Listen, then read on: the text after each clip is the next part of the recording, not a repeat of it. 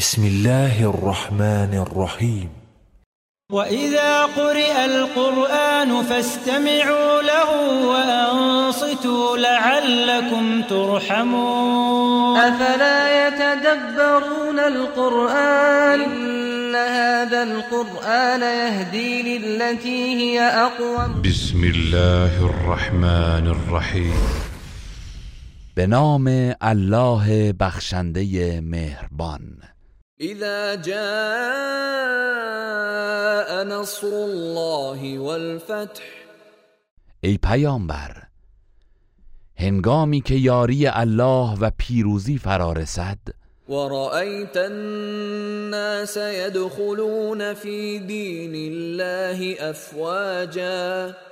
و مردم را ببینی که گروه گروه در دین الله داخل می شوند فسبح بحمد ربك واستغفر إنه كان توابا. پس به ستایش پروردگارت تسبیح گوی و از او آمرزش بخواه.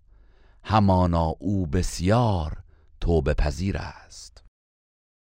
گروه رسانه‌ای حکمت